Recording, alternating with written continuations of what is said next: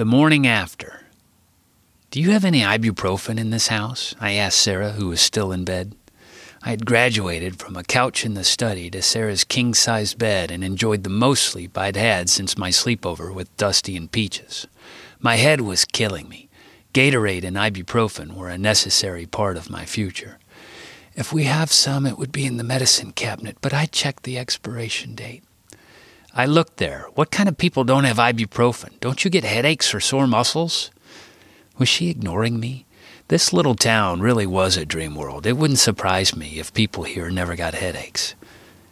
I'm going to walk to the drugstore then. Will they be open? It's 10 o'clock. Sarah?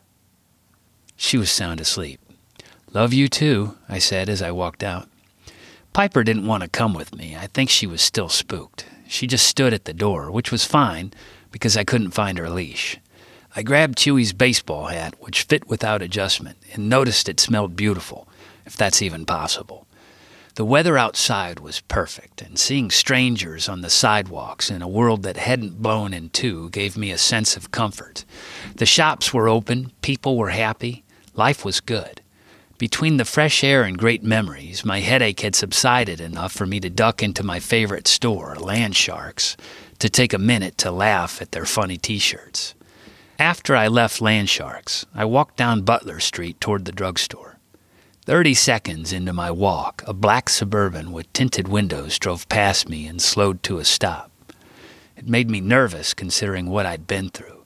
I walked past it and became paranoid the suburban was following me.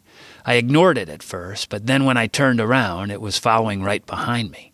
I kept asking myself, was it a hillbilly looking for a parking spot? Or should I run like a motherfucker? I was freaking out. Was this going to be a thing for me now? Was this what trauma feels like? Why were those windows so tinted? Why are you driving so slowly?